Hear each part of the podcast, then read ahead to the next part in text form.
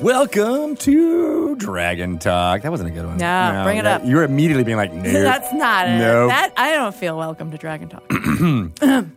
me, me, me. Welcome to Dragon Talk. Yeah, no, that's better. No, no, that's good either. Right, ready? Why don't you do it? You do it. Yeah, you you were No, I was inhaling taking a deep breath for you. for me. Welcome to Dragon Talk. That works. That was good. It's fantasy. It's fantasy. It had a very good fantasy There was like a fanfare for Yep. that. Welcome everybody. Uh, this is the official Dungeons and Dragons podcast. I am Greg Tito. and I'm Shelly Mazanoble. And we are your co-hosts for the next, you know, 95 minutes for you. Yeah. Four years. the next four years, our Hey, contracts are going to be up. Speaking of, do you know what episode number we're on? no. Oh, me Then neither. episode numbers were hard because it was like, when do we start that numbering Right. process? Because this podcast, uh, I don't know if everyone who's listening now knows this, but this was the official feed for uh, when Acquisitions Incorporated began Way their back. podcast way back in the day. And Yeah. then you and Bart uh, did a lot of stuff. Jeremy Crawford and Mike Mearls did Yeah. episodes. And so it was really hard to kind of figure out where to begin. I think you being, we should find the very first one that you were on and count them up, and then have like big anniversary parties. I know people do that now. I noticed that like uh, Comedy Bang Bang, for example, just had their thousandth episode uh, celebration. I mean, if you go back to the originals of what Dragon Talk was, Yeah. it's probably it's been going on for years. Let's just say like this is a thousand. Like this is number a thousand right here, and we'll start numbering from next there. Week has to be, so we have time to plan the party. Okay, next one. Next right. one. Okay, now we're like nine nine nine five. Yep. Right. Oh. Okay. And so we'll do our party. Well, we can actually do it. We can make it up. It's fantasy. Right. it doesn't matter. Because numbers are different in the Forgotten Realm. Exactly. Did We- you know that? now they you know. they number podcasts differently in the Forgotten Realm. That, that- all right. This, Yeah. I like it. This one hundred percent. Fantasy. It's your game. Uh, so speaking of things that we just make up and then become reality, D&D Live 2019 The Descent Yes. came out of our brains and is going to be a real thing very soon. Based on an award winning stream. Multi-award winning. Multi-award winning. Yes, exactly. Yeah. Uh, uh, you know, so yeah, the Stream of Many Eyes was uh, tons of fun, great success. Uh, that built off of Stream of Annihilation, which built off of D&D Live from Meltdown uh, all the way back in the day when we introduced uh, Storm King's Thunder. Do you remember all that? Yep. Um, so uh, yeah, we've been going crazier and building and making these events larger and more in charger. Wait, that's, Yeah. that's not how. They're larger. You're more in charger. right? No, but uh, we'll, we'll, go with that. Sure, that's Okay. that's that's what's happening. Uh, it has been crazy putting all this together. We're excited, uh, and let me tell you all about it right now. Okay. starts on May 17th. Uh, we have live programming beginning on mm, 2 p.m. Pacific time. It will be on uh, this channel, twitch.tv slash. DND, as well as every other channel that Dungeons and Dragons controlled, including uh, Facebook Live, Twitter video, YouTube gaming. No way. Uh, it'll be uh, Taking over the on- on airwaves. Steam, uh, all of the many, many channels uh, we will be broadcasting live, starting with a very special live stream game performance by uh, Deborah Ann Woll, who is our guest She's kicking things off. in the interview section. Yes, uh, she's kicking things off. Aw, that's amazing. Uh, it'll have her main cast. We're still going to add potentially another uh, a special guest to her cast, but we're really excited about that, and we'll talk about uh, all of that with her as well Yes. as what it was like uh, creating that show for Geek and Sundry and uh, all the fun stuff involved there. Um, then at 4 p.m. Pacific time, uh, we got the D&D team talking about the new adventure uh, that we are uh, basing this whole crazy event around. Can't wait. We'll also be talking about some uh, crazy products. I keep using the word crazy. Uh, many, many, Crazy many Eddie. different products that uh, some of which Shelly is working on. You will actually be on that live stream. You Am know that, I? right? I mean, you know my flight gets in like right around then. oh no, I didn't know that. uh, so you're scheduled in there. You're fine. I'm scheduled. no, don't. Uh, As I was saying that, I'm like. sorry, it came out. It I'm, came out. I'm giving the update, and someone's going to do that. Um, we would love but yeah, I think I'm going to be there. you're going to be there, and uh, we'll talk about all kinds of crazy stuff. Maybe even something uh, along the lines of these uh, actual books that we have in here, which are the Young Adventurers Guides. We actually got the real Hot proofs off the press. just recently, and Yeah. we'll be talking about uh, the two other ones of those uh, that are scheduled for this fall. Scheduled for this fall. Um, as well as, I mean, I, I can't even, there's so many hints of things that I want to drop, but. I'll leave that to Nathan and his spoilers show. Is he going to have another one before the live event? And don't think he no, will. I don't think he will. You're No. right. So I'll spoil So all I want. it. Following all of those wonderful insights into the D&D products that are coming out this year is a live show on that main stage in front of, you know, 300 fans in the live studio audience and then all the people that are watching online, a four-part uh, story that is going to be led by Jeremy Crawford. He'll start it off. Kate Welch. Marisha Ray is dungeon mastering, and Chris Perkins is dungeon mastering. Oh my all four of those amazing performers in all of those casts, including Joe Manganiello, Matthew Lillard, uh, Malik Forte, all playing? Mica Burton. Uh, these are just num- the names that are coming off the top of my head. Whoa, whoa, whoa, Um, uh, Satine Phoenix will be uh, performing. Uh, uh, folks from the Adventure Zone, Travis McElroy and Clint McElroy will be performing. Patrick Rothfuss will be part of it. Jerry Holkins from Acquisitions Incorporated will be playing his character as Omin Dran in this storyline. Gosh, I'm forgetting so many, but they're they're all going to be amazing. This and is crazy. I'm using the word. I know, right? Crazy. Schedule really is, though. up right now on dnd.wizards.com slash dnd live 2019 all the information is up there and i haven't so even gotten to what's happening in the studio pods yet on saturday and sunday crazy It's crazy, Eddie. we've got groups like uh, rivals of waterdeep high rollers and kate welch will be a performer in those all right no going back to the studio pods my God. uh, so many um, you know what? I actually do have it all in here for so I don't have to worry about forgetting. That's why I have my laptop in front of me, The people. That's what it's for. Is Kate going to be Rosie? She Uh, bring in her Rosie? She will be Cool. as Rosie, and addition in addition to being um, uh, a dungeon master. I know that's nutty. Nutty, right? Use a different word. We've got synonyms. Uh, Krystina Arielle is going to be in the main stage. I forgot to mention her. Uh, and of course, Deborah Ann Woll and Deborah Ann Woll will be in that main stage as well as Matthew Mercer and Taliesin Jaffe from Critical Role God. and Jim Zub. He will be playing a very special, Zub. very special character. That uh, if I tell you the name of I that know. character, it will uh, clue you in too much as Yeah. to what this uh, adventure storyline is going to be all about. Um, but then uh, in from the studio pods, I'm talking fast because I'm full of coffee and I need to get this all out before before we end. Uh, so we've got everything going on in D and D Beyond's uh, own studio pod. Todd Talks is going to be there. They're going to do dev updates. Heroes of the Veil will be in there. Rivals of Waterdeep. Um, some special content uh, as well as high rollers and uh, role play roulette. Uh, then the podcast folks, which I'm super excited. So many uh, people who create live play podcasts are going to be involved with this event, including the One Shot Network, Taking Initiative, D and D is for Nerds, Venture Maidens, Drunks and Dragons, D20 Dames, Dungeon Drunks, and the Cocktail Crew.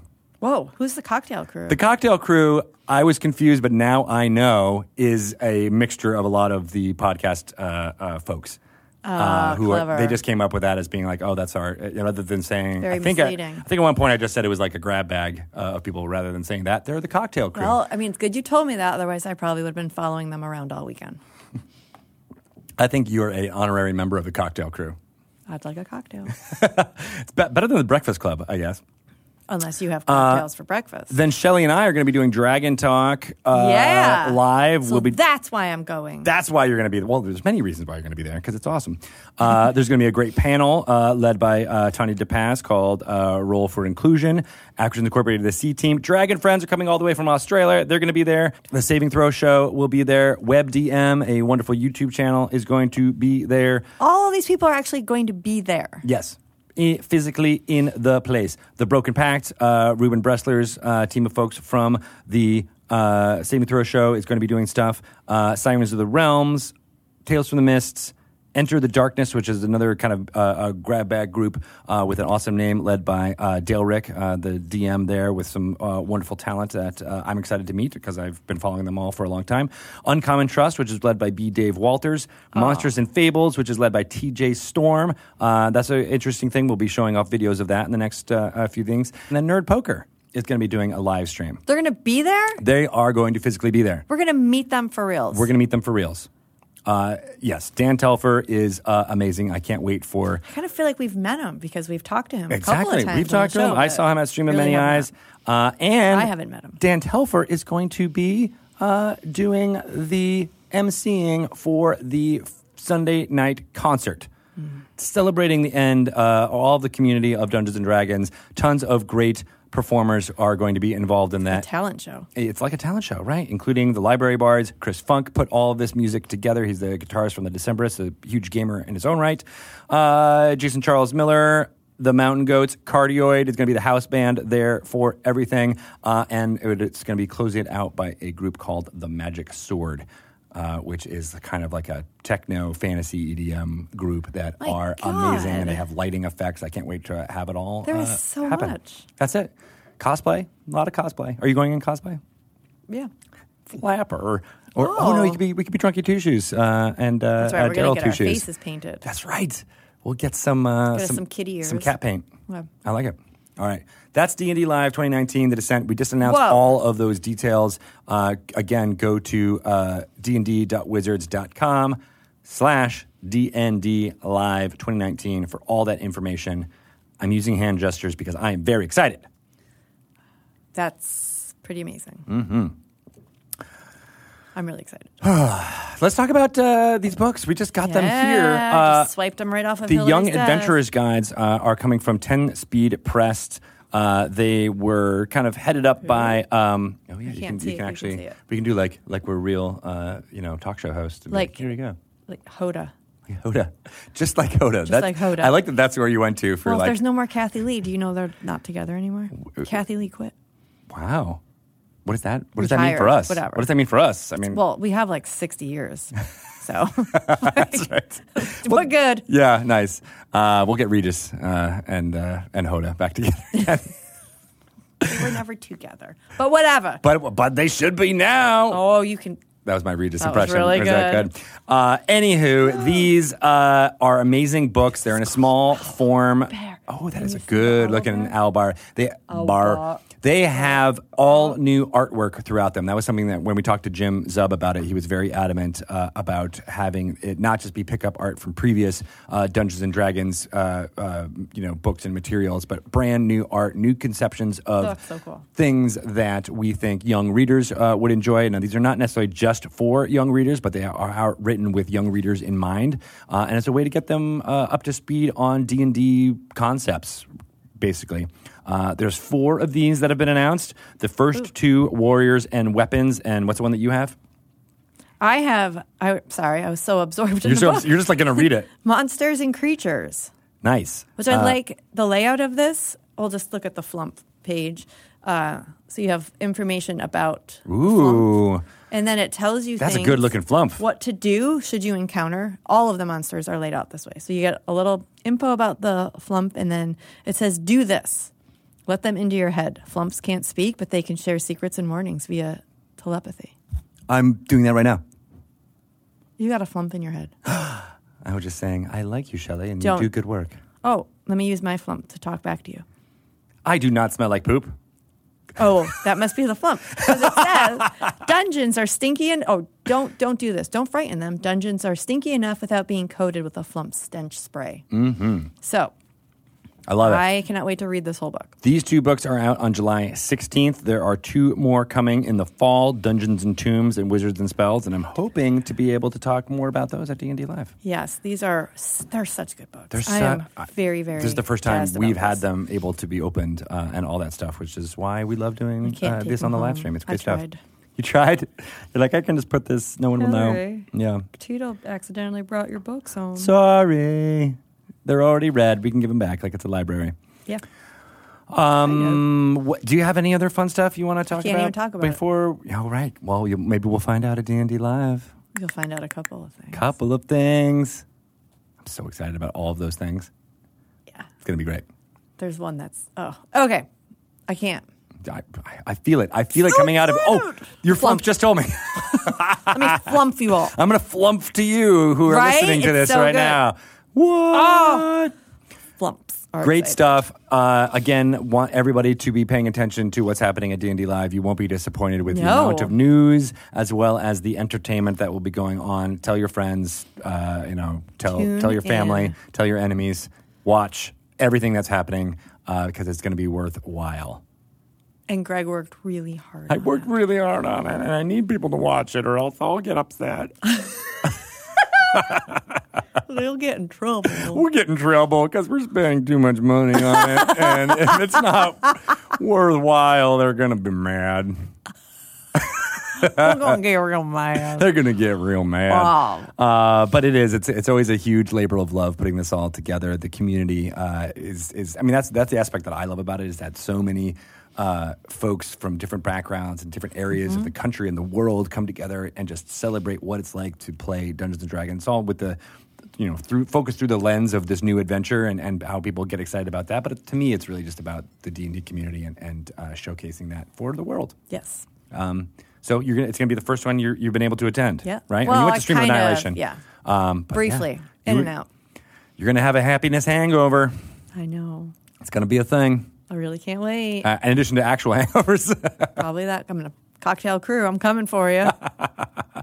Uh, all right, we're going to get to our uh, segment. Uh, I believe we are talking to Chris Perkins about some lore you should know. Uh, and then we'll come back with our interview with Deborah Ann Woll, Yes. Dungeon Master of Relics and Rarities and performer at D&D Live 2019, The Descent. can't wait. We're going to talk to her soon. Segment time. Bings, bongs, bongs, bings, bings, bongs.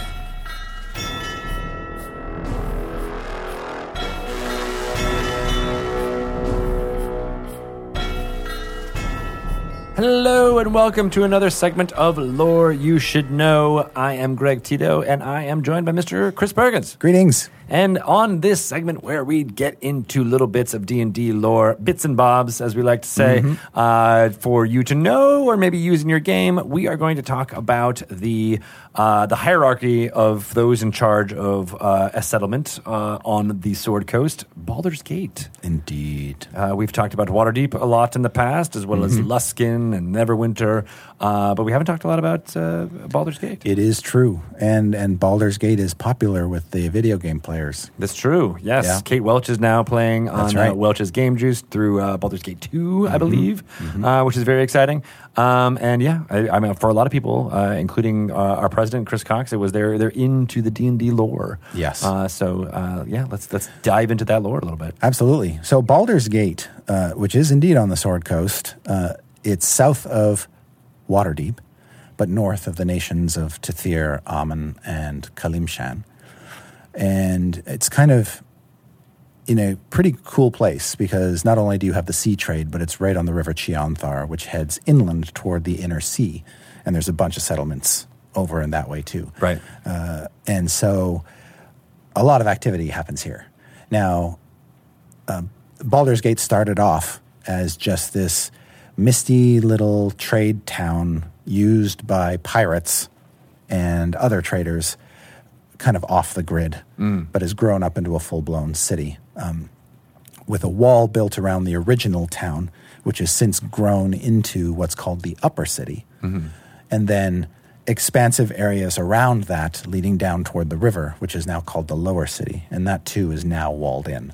So there's like two walls in the city the outer wall and the inner wall, or the, the, the upper city wall and the lower city wall, if you will. Okay. And then there's a sprawl outside the city where the slums are. The, I see. And, and Water, uh, Waterdeep. Uh, Baldur's Gate has attracted more than its fair share of refugees and um, other sorts from other places over the years and just sort of collected them in these outer city um, neighborhoods. But I digress. Were the, were the walls you know used for defense? I mean, has has it been Oh, under yes. siege a bunch? Um, actually, it, it's very rarely come under attack. I think Waterdeep's been attacked more than Baldur's Gate has. Um, uh, and so uh, it hasn't, but uh, though, like the walls have never been cast down and the place had to be rebuilt, or the city's never burned down and had to be rebuilt, Okay. as far as I know.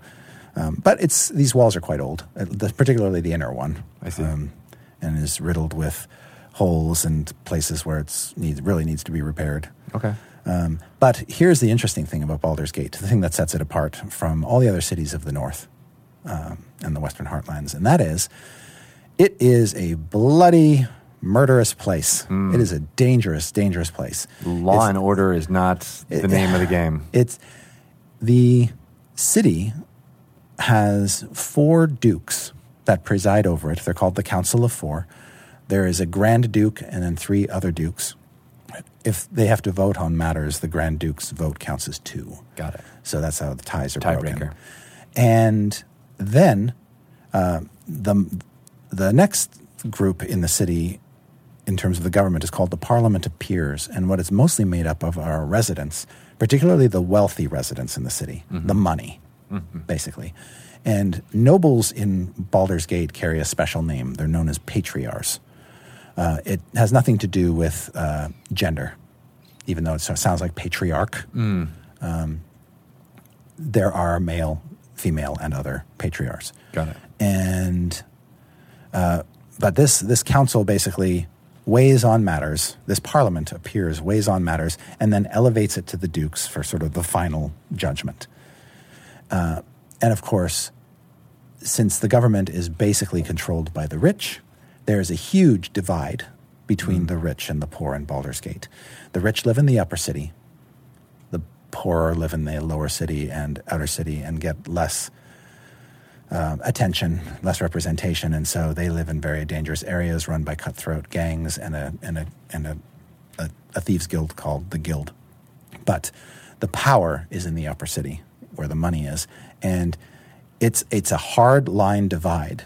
Uh, you can't even get into the upper city unless you're a resident or you have a token that lets you stay there until night falls, and then you're thrown out Oh, okay. and the the city's quote unquote military is basically a hired mercenary company uh, called the Flaming Fist, and it's firmly under the control of the dukes.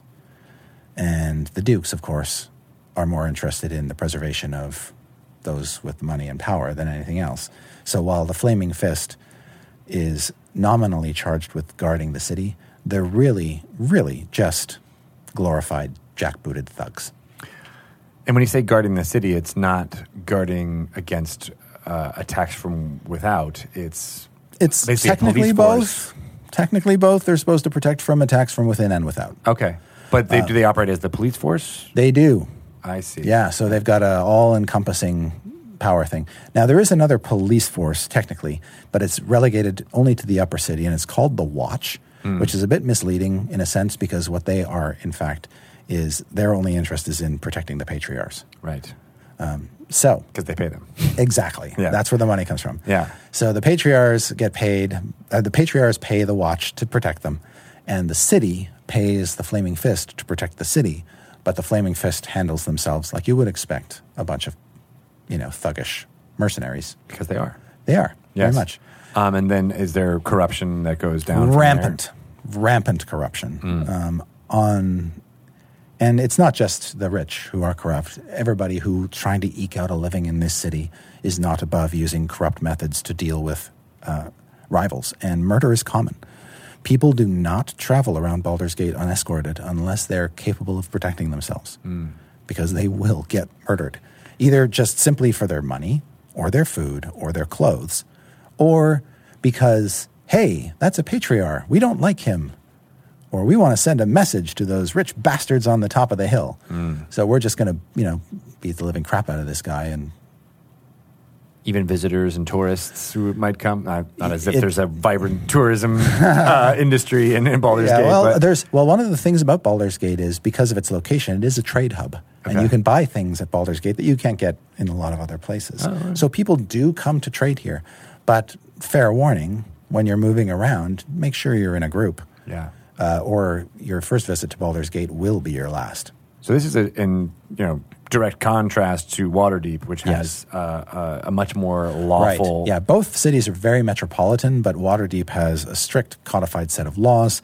It has a, a generally speaking, honest um, police force uh, dedicated to protecting Right. all citizens of the city. and it's not it's not very common to have a, a blade when you're walking around the city. Right. Yes, and and it's it's cleaner. It's widely regarded as a safe place. Um, Yeah. Baldur's Gate is absolutely the opposite.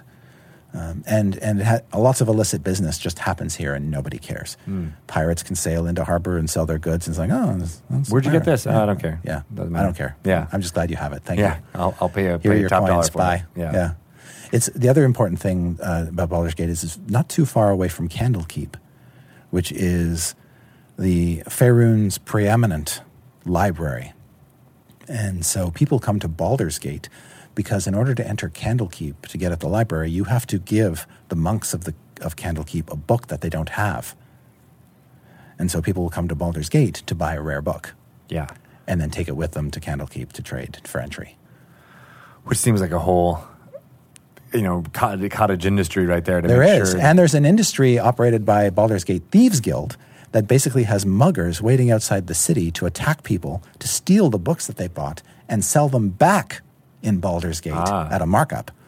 So if you're leaving Baldur's Gate with a book, like just under your arm, chances are you're going to get mugged and lose the book. Does Cal- Candlekeep have any, uh, you know, direct connections to the the government of Baldur's Gate? No. No, they're, they independent. Correct. Now, uh, uh, uh, Candlekeep is a self-sustaining fortress. It's not just a library; it's actually a like a citadel. Yeah. It's a guarded library, and it's got archmages up the wazoo. But it's just far enough away. I think it's about 150 miles south of Baldur's Gate. Oh, okay, that's far enough far. away that it's not.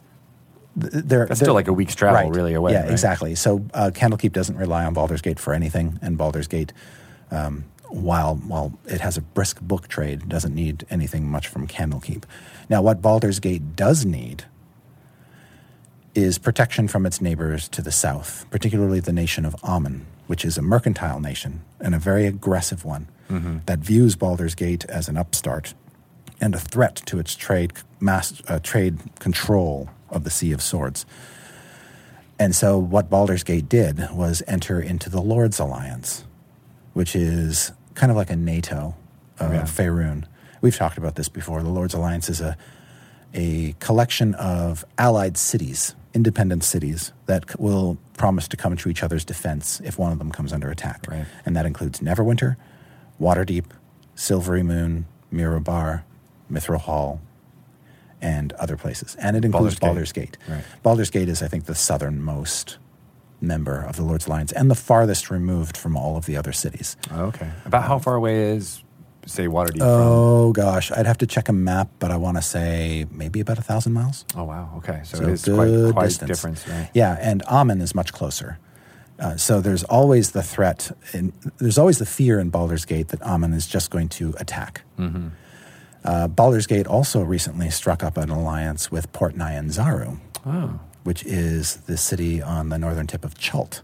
Didn't it used to be, didn't Port Nyanzaru used to be a, a Used to be an Colony? yeah, it, well, it wasn't. It was. It was kind of taken over by the by Amn until the Chultans drove the Amuns out. Ah. So what unifies Baldur's Gate and Port Nyanzaru is a is a general dislike of Amn? of Amn. Got. So, um, and this is another thing that infuriates Amn is Baldur's Gate has established this trade line with Chult.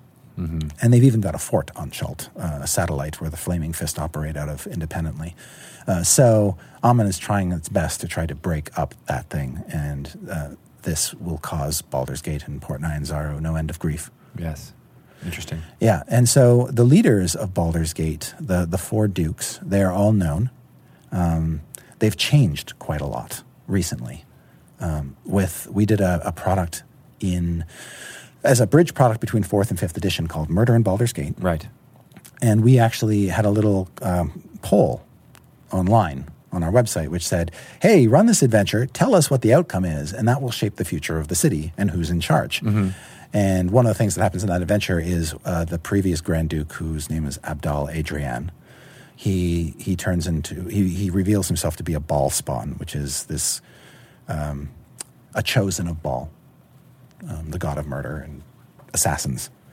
Uh, he gets gacked Another uh, villainous duke named Torlin Silvershield also gets gacked in that adventure, and so uh, we kind of have two. We had two vacancies to fill. Um, one of them got filled by uh, uh, so uh, Duke Ulder Ravengard, who is the leader of the Flaming Fist. He's a military commander, basically, Oh, a okay. mercenary leader, has been promoted. It's kind of fishy. Like the guy who's running the military in the city is now suddenly the Grand Duke of the city. Yeah. Mm. How, and so when you say elevated or promoted, how, how does It- that occur? actually elected. by yeah. the parliament. Yes, Okay, Um, and then how how is the parliament chosen? that's good. It's an interesting question because it's not a fixed size. Um, it can shift around, uh, but uh, the Parliament of Peers are also elected uh, uh, and uh, basically elected by their peers in the city. Meaning the rich people yeah. in the upper city. Yeah, the lower people, uh, the, the lower city people and our city people really don't have much influence over the politics of Baldur's Gate. Okay, so they take a Sadly. a, a straw poll and, and they Yeah, who's the parliament, and the right, parliament yeah. chooses among their number Yeah. who becomes the archduke. Uh, not well, it might not even be among their number. Oh, okay, it could be anybody, Uh, the, which is the, how the grand he got Duke, in. the, the Grand Duke can just often a Duke who's not a Grand Duke will get elevated, Mm. And that's kind of what happened with him. So he's worked his way up, but it is a little it is a little odd that you've got this guy who's also in charge of the military, running the city. Mm-hmm. Um, it's going to be kind of hard if he gets to has to get stepped down. Like, oh, but I rule the military, Exactly. so how are you going to do that again? Yeah, yeah. Right. So that that makes some folks nervous, but it was after after so much murder and bloodshed. You know, you know what happens. You know when when people just sort of naturally swing or gravitate toward extremity Mm-hmm. after experiencing some trauma. Yeah, Uh, they'll they'll say, well, you know, the streets have been painted with blood, and this place is completely lawless. What we need is a strong leader, and who's stronger than the guy who's leading the military? Oh, Let's put him in charge. What a great idea. It can't be any worse than what we got, right? it's worse. exactly. Uh, so yeah, uh, Okay, and then who's, the- who's the other uh, duke that got The other one that we elevated was um, Duke Thalamra Vanthampur. Van Thamper. Vanthampur. She she is described in Murder in Baldur's Gate, and she's been in the, the setting for a while, but is a very minor figure. Um, but she was the master of the city's utilities and sewer systems, which you wouldn't think would be that important, but when when you really think about it, yeah, a city kind of, particularly a medieval one, kind of needs a good sewer system. Yeah, Otherwise, it literally becomes a shithole. it's like a and Tyrion Lannister. Exactly, right. So here's this uh, self made woman who rose from nothing. Her family had nothing. Uh, she, she worked in the sewers, actually rebuilding and repairing them herself. She's a civil engineer. Uh, she was a civil engineer until basically she discovered that her superiors were incompetent, and she she managed to get more and more authority until she was promoted into positions of s- supervisors and whatnot. And then eventually, the the dukes decided, oh, we'll just make you the master of the sewer system and all that. And uh, sh- so she has uh, parlayed that power um, politically, and with some well placed bribes, managed to get elected to the fourth ducal position. Is that is that basically how elections are done by well placed bribes? Pretty much. You, Because of you, the you bribe city. exactly. You bribe the, the rich patriarchs, and suddenly they're all on your side, and your all of your elected opponents find themselves deprived of financing and thrown by the wayside. So, if you're uh, a dungeon master using these uh, archdukes or, or the, the political machinations and murders that happen in, in Baldur's Gate, uh, you know, what's what's a good way to to kind of you know infuse that character in your campaign? I think um, one of the things that's great about Baldur's Gate is if, if I were running a Baldur's Gate campaign, I might suggest that you sit down during your first session and have the party members decide what's their dark secret, what's their dark thing. Um, The character's dark secret. Yeah, not the the players. right. What's the character's dark secret that has united them here in Baldur's Gate? Like, did they murder somebody and then cover it up, and so Mm. they're sort of bound by this kind of dark pact? Uh, did they try to uh, swindle the guild and things went bad, and now they have to stick together, or the guild's going to wipe them out? Um, I think that sort of sets the mood. Mm. Uh, they might be some of them might be former Flaming Fist mercenaries who were a little bit uh, too soft on crime and got dragooned out, or you know, uh, I think that the the in a city like Baldur's Gate, you can either come in like shining beacons and try to bring order to the madness, or you can be part of the city itself and have some sort of dark past that you're either trying to escape from or wrestle with. Um, so you can go you can go either direction. But the great thing about Baldur's Gate is if you get into a fight and people die, if the flaming fist shows up at all, they're going to probably just look at the situation and say, "Okay, everybody pay us, I don't know, 5 gold." Great. Now just throw that in the throw that corpse in the harbor. And that's it. Yeah. You know, there's no Tribunal or trial. or anything exactly, like right, Just like, yeah, all clean it up. exactly. Yeah. Oh, it, and it's it's basically just grift and corruption all, all the way. Right. So that's very, it's very, um, there's a lot of liberty that an empowerment that comes from there. If you have a murder hobo party, that could be a like a just absolute delight. Yeah. If you have a if you have another if you have a, a party that's not a murder hobo party, uh, that feeling of oh we can at least you know kill our enemies and not have to worry about being arrested. Whereas in Waterdeep, if you pull a sword out and you attack anybody, you're going to get imprisoned or sentenced to hard labor and Yeah. stuff like that. It's a- yeah, it's almost very- no tolerance. Which is which is very interesting. I mean, and running a Waterdeep campaign right now, it does feel like okay, no, you can't just go around and even insulting people or, or you know, Right. feeling like there's because there's consequences to your actions. But in Baldur's Exactly. Gate, The it's a- it's the consequences are campaign with- immediate. yes, exactly. yeah, and as long as you're, you know, and most Yeah. players are competent fighters, as long as you're a competent fighter, you you can Exactly. you know have some uh, uh, autonomy. Yeah, but the one thing you'll know, uh, one the best thing about bringing to life in Baldur's Gate is the sense of disparity between the rich and the poor. Yeah. The poor loathe the rich because the rich live in their high houses, literally, and they don't share the wealth. Yeah. Um, and everybody else is forced to basically kill each other for scraps, fight over what's left. And um, s- finding a way in a campaign to bring justice to that kind of situation, to be to to raise the voices of the people and to protect those who can't protect themselves, is just it's ripe ground for a campaign. Have there been kind of populist uprisings of, of the the poor of Baldur's Gate in, in the past? That's interesting to say. Um, yes, to an extent, not to the extent that the whole city has been burned to the ground or anything, but whenever whenever the the poor do get riled up, the patriarchs have at least been smart enough to find a way to diffuse it. Uh, the the grand and the Grand Duke and the Dukes as well. You know, uh, tax relief or some sort of festival or something to diffuse the situation is always managed to sort of keep the city from imploding. But it's still, to some extent, a powder keg. All it would take, really, is um, like a plague or some other calamity left unchecked that would probably drive the people to storm the upper city and uh, slaughter every patriarch in every house there is. So that is a while while the rich hold power, it is it, it can be tenuous. Right. Interesting. Luckily, uh, the the chance of uh, disease uh, isn't as high because of the well maintained sewer systems. Fair enough. Yes. nice. Nice. Yes. True. All right, uh, excellent. Well, if people want to ask you questions about uh, the the hierarchy and the archdukes and the current uh, government of Baldur's Gate, how can they get in touch? with I you? am on Twitter at Chris Perkins DND. Excellent. Uh, all right. Well, we'll be back with some more fun lore and or other segments in the future. Thank you very much.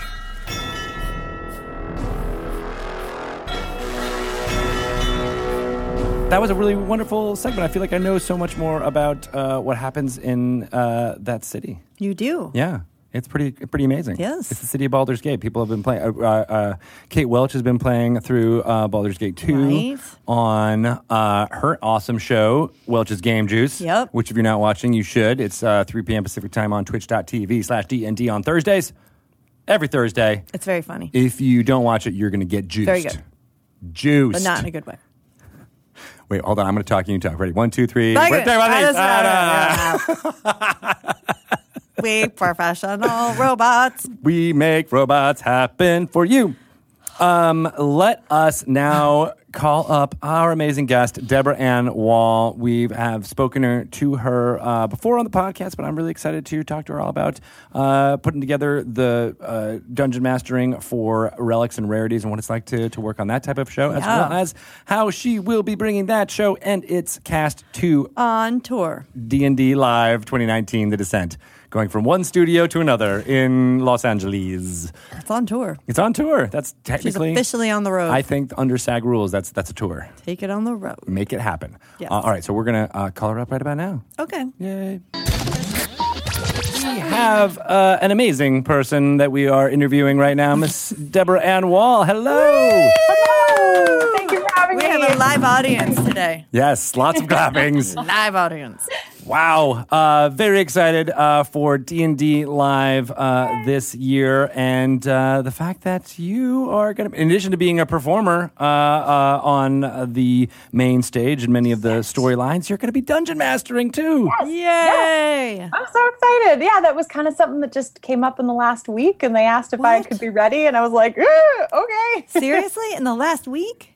yeah, just the last week they they asked if if uh, if we would we want to do that, and it was like a soft hold until like today.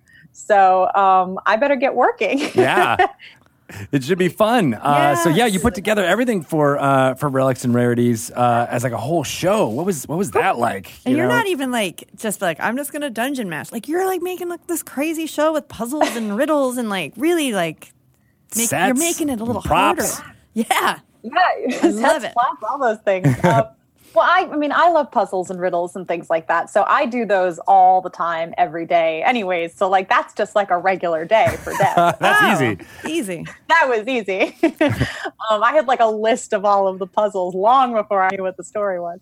Um, yeah, no, I mean they. So it actually, we were just talking before we came on. It kind of started with D and D Live last year because um, Nathan Stewart asked me if I would run a one shot at last year's event, the Mm-hmm. Stream with Many Eyes. Yes, and you're And- you're uh, uh, Briarcliff. Uh, whi- Which is a Yes. Briar, Briarcliff? Witch of Briarcliff. Witch of Briarcliff. Singular witch is very important. That is important. uh, although, uh, if you no spoilers, watch to the end. There, Spoilers. there may be The there may be more. Briarcliff. Uh, but my wife, uh, you know, who's not a D and D fan really at all, doesn't really in, like you know, Wow, yeah. doesn't love the the genre. That's shocking. um, she watched your performance and that whole uh, dungeon mastering story, and she that blew her mind. She was like, I didn't realize that this is what it could be, uh, and so she got you know super excited and, and inspired by that. So. Everybody has that one dungeon master that changes yeah, everything. Yeah. it sort of suits your style or something. Yeah. And it kind of kind of shifts it for you. But that was a big part of it for me with relics is that you know I didn't start playing until an adult. I was an adult, and so my whole life I really wanted to, and it just felt like this club that I wasn't allowed to join. Um, and so I think the a big part of relics for me was introducing it in a way that even if you have no idea what all that dice rolling is about, you can still enjoy the show. And maybe it gets you interested and then you want to learn how to play. And so the best like tweets and things that we get from the show are all people saying, Hey, I had no idea what D&D was and now I'm starting a campaign with my family or I'm joined up with this thing or I, you know and I'm just like those are the best to hear that like this community is growing and getting more diverse and more voices are being added to these stories. It's just really cool. Yeah, and I was I was just talking about that in uh, another interview where um, I think that's a really important factor of the streaming kind of uh, uh, phenomenon is that people are exposed to so many different styles of Dungeons and Dragons, and so Yeah. they find the one that they enjoy. And then if they go and uh, try to play on their own, maybe that that experience doesn't exactly match up with your expectations. And in the past, you just be like, "Oh, all D&D isn't for me because that one experience you bounce off of that." But now you're like, "Oh, I have an ideal that you're shooting for." Yeah. Well, and the, and the, the idea that you can't play this game wrong. There is Right. no way. And when it's a game, so it's fun, you know. Yeah. like that's the first rule. um, that I think is really easy to forget sometimes in a complex game sometimes. Uh, so yeah, so I've I've really appreciated the idea of kind of like taking off the the kind of um, sort of the the the kind of intimidating mystique that has sort of surrounded it before and said like hey however you want to play this game is great. Just go and play it because as an adult it's so important to exercise our imaginations because we lose that. As a kid we do it naturally. We do it all the time. And we don't do it so much as an adult unless you're like me and you're a weirdo and you play make believe for a living. Um, you know it's a good thing for all of us to do. So i'm glad more people are doing it. You may have answered this with that, but there is something I think about your your style to DMing that is very approachable to like people like like Greg's wife who don't have any mm-hmm. D and D experience and have really you know not had expressed that much interest in playing D and D, mm-hmm. but it's appealing to them and and when you're talk, saying about the tweets that you get from people who are saying, "I now am going to start a game with my family," which to me, like that kind of all feels like the same type of person that you're really resonating with. What do you think it is about? I mean, you do. How do you demystify this game? Like, how? What's the secret there? Like, how are you actually? Because it, it is true. There are these people now that watch you DM that are like, "I'm going to do this." Never done it before. I'm doing it. well i think for one a lot of the guests that we had on the show are totally new players they're That's good. literal first time playing is on our show. Kevin Smith, even though he plays this game as well as any seasoned player, that is literally the first time he's ever played. And because he's such a busy person, with some of the other guests, I had like a sit down and said, like, here are the basic rules, and like, this is your basic go to attack if you're ever stuck and you just need something to do, you know. And I kind of give him a sense. Kevin did not know how to play play D and D. Probably That still does me. not still does not know how to. but he was brilliant, and it was just because he was so open to it, and the story was paramount, and he was collaborative, and and he was just creative and went with it, and. I, I like that that when the emphasis is put on your creativity and your input as a player and a DM, and then I'm playing with you. I'm not playing against you. This isn't about the DM Right. trying to like That's trick important. It's about making this a really expansive experience. Um, that I think, yeah, I, I think I think that makes it less intimidating.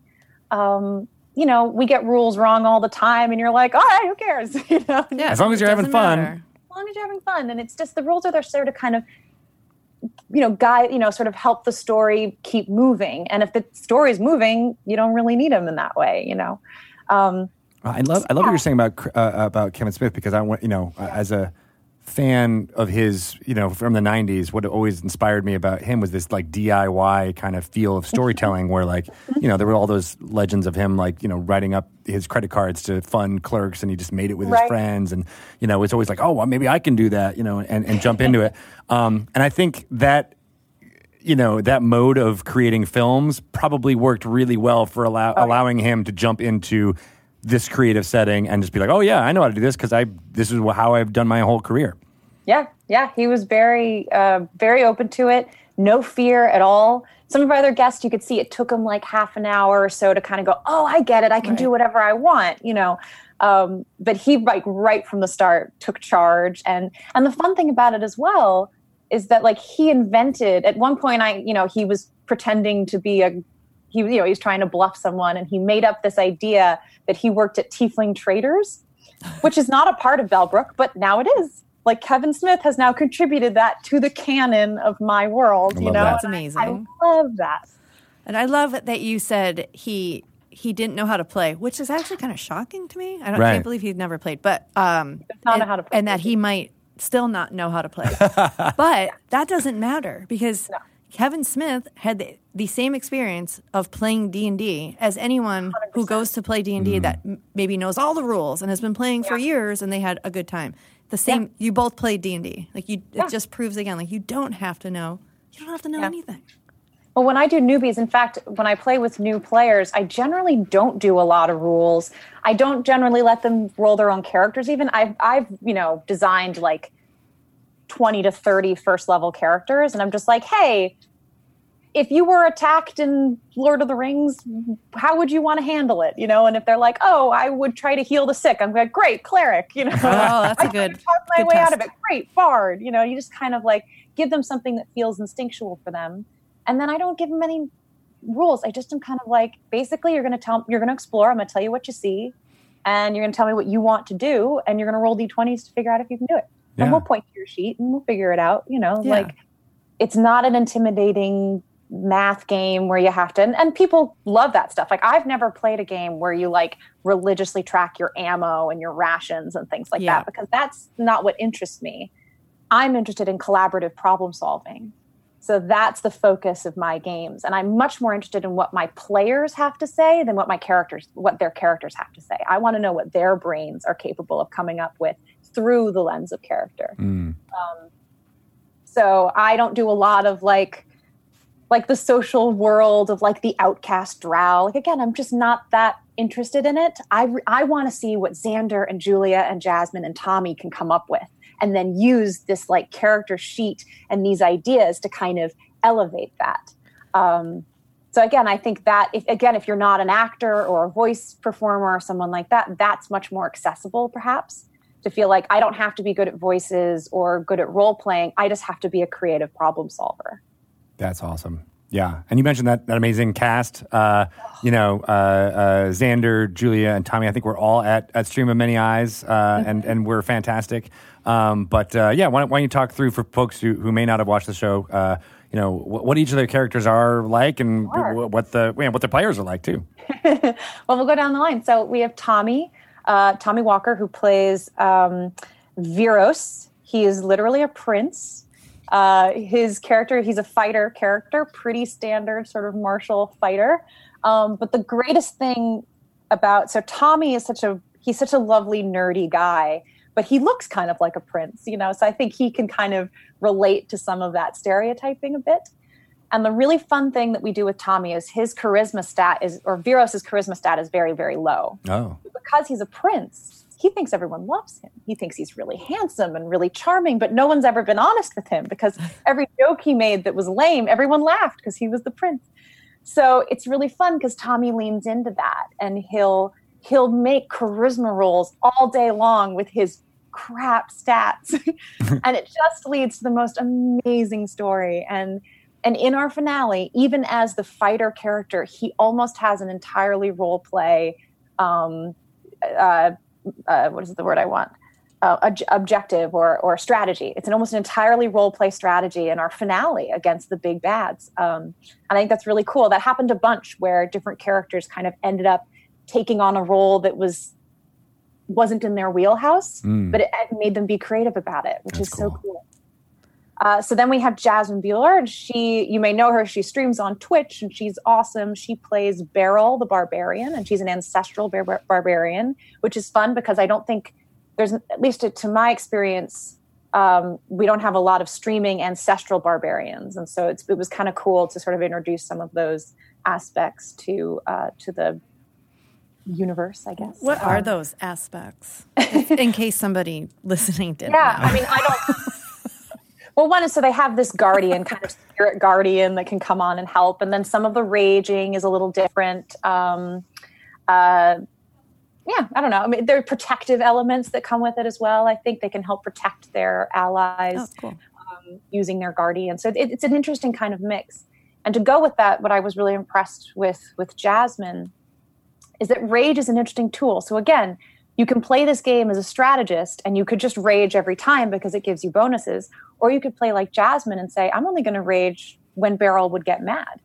And there were moments where it might really have helped her. They were fighting a shark at one point and she never raged because she said, it's just a, it's an animal, you know, like we have to fight it so we don't die, but I'm not angry at it. Mm. And again, like that's such an Oh, impressive, that's interesting. isn't it? Yeah. the really impressive like use of the the specifics of the story and and i you know that again is such a, a to like impose that disadvantage on yourself in order to keep it true then we have uh, julia dennis who plays annabella the bard uh, and she's perfect for that because julia is like trash talker extraordinaire um, and the main amazing thing about julia julia is also one of those players who you know, Tommy and Julia are newer to the game, like the last three years or so, three or four years. And Julia still, like, before she looks at her sheet, she goes, Oh, I have an idea. And it's usually a crazy idea. And she'll go, Okay, I'm going to use this makeup and I'm going to dress myself up to look like this guy. And we'll go, Actually, you have a spell for that. And she'll go, Oh, great. I use my spell. so much Like, easier. Perfect way, again, for new players to say, like, just have the idea and the sheets will support you rather than feeling like you have to play off the sheet. And the other people around you can do the same. Exactly, exactly. Um, and so yeah, so she she has some of the wildest ideas. She's one of the bravest players. She just walks in and lies, uh, and it's just amazing. Some of her roles are. Uh, they some some of them really support her, but the great thing is even when she rolls poorly, she just digs in harder, which allows her to do it again because she's changed her tactic, you know. And uh, so yeah, it's a really uh, really inspiring way to play. And finally, we have Xander Jeanneret, who plays Ricky, Ricky the Huckster. He's a uh, a gnome druid, and Ricky did this really beautiful homebrew skin on him, which is an alchemist. So he asked me beforehand, and we talked it out. But his idea is that instead of using spell slots, he has little bottles of potions that he has that uh, do his effects. So for something like fairy fire, he would hurl this potion, and when it breaks, it would cover everything in that area in fairy fire, and that would cast it cost a spell slot kind of idea.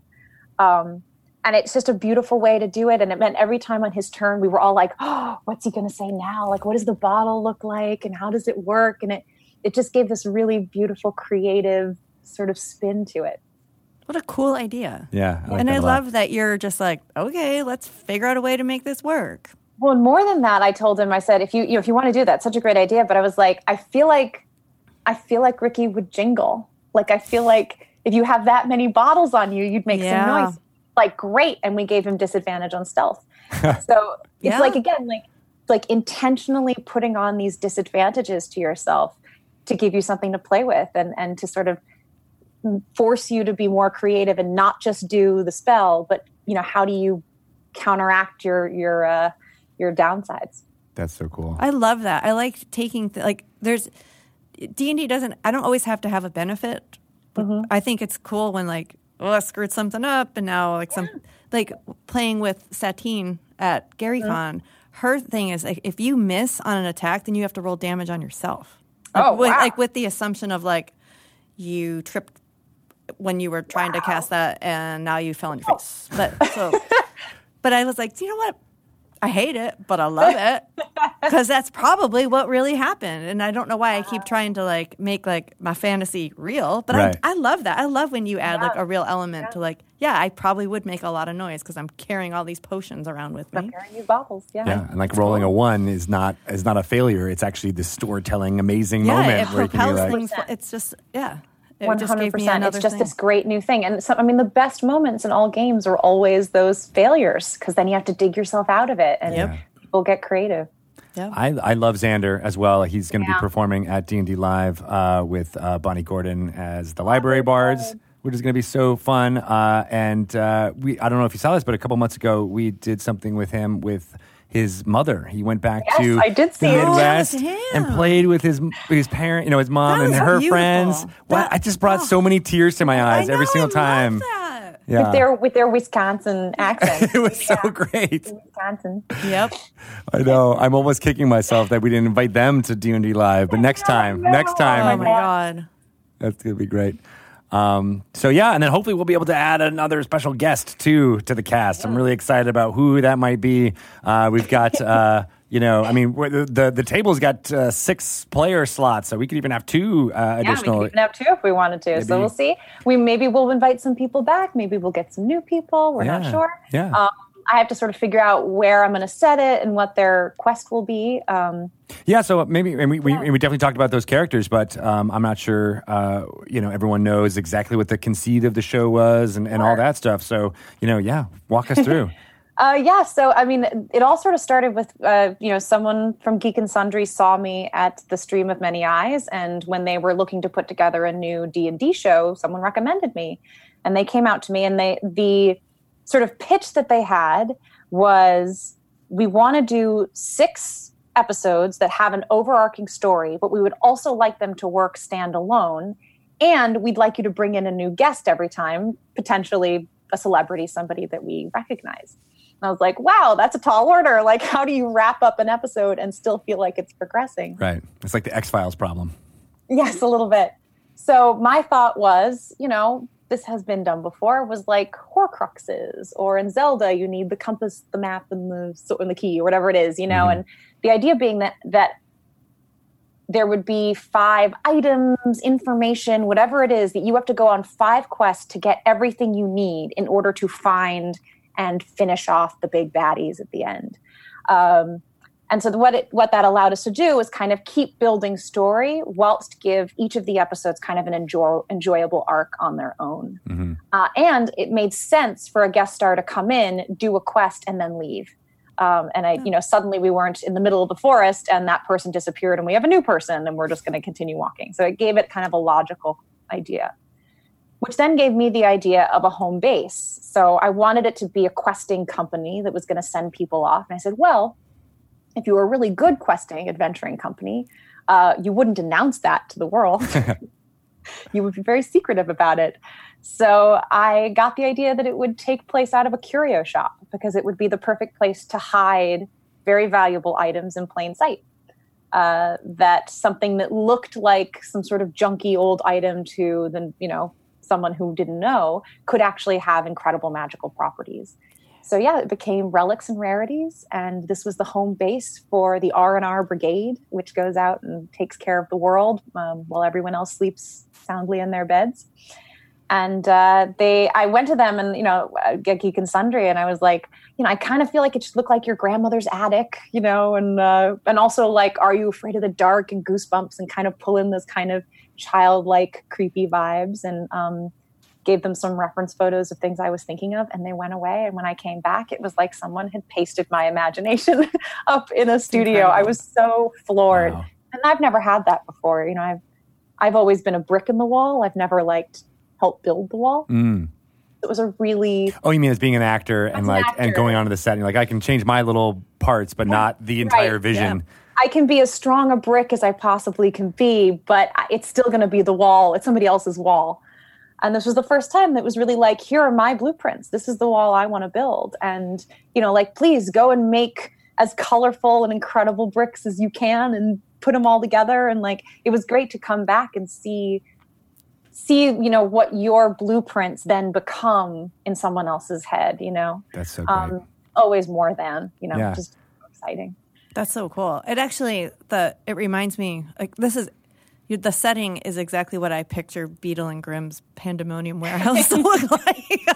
yeah. Just- Yeah, like a magic item shop or that's all. I, Yeah. Yeah. Yeah. Well, then very fitting we had Lillard for our Yeah. first episode. He was our guest. Yeah. So how? So the the players now did they have experience playing together before this, or how did you bring them all together? So Julia and Tommy, they play with me in my homebrew game. Okay. So I introduced them to the game. I am pretty sure I'm the only person they've ever played D and D with. Um, They're very lucky. they're I love them so much. They're they're really gr- good people, great players, so creative and committed, good actors as well, which you know can help sometimes, especially if you're doing RPG entertainment, which is a little different than just playing at home. Right.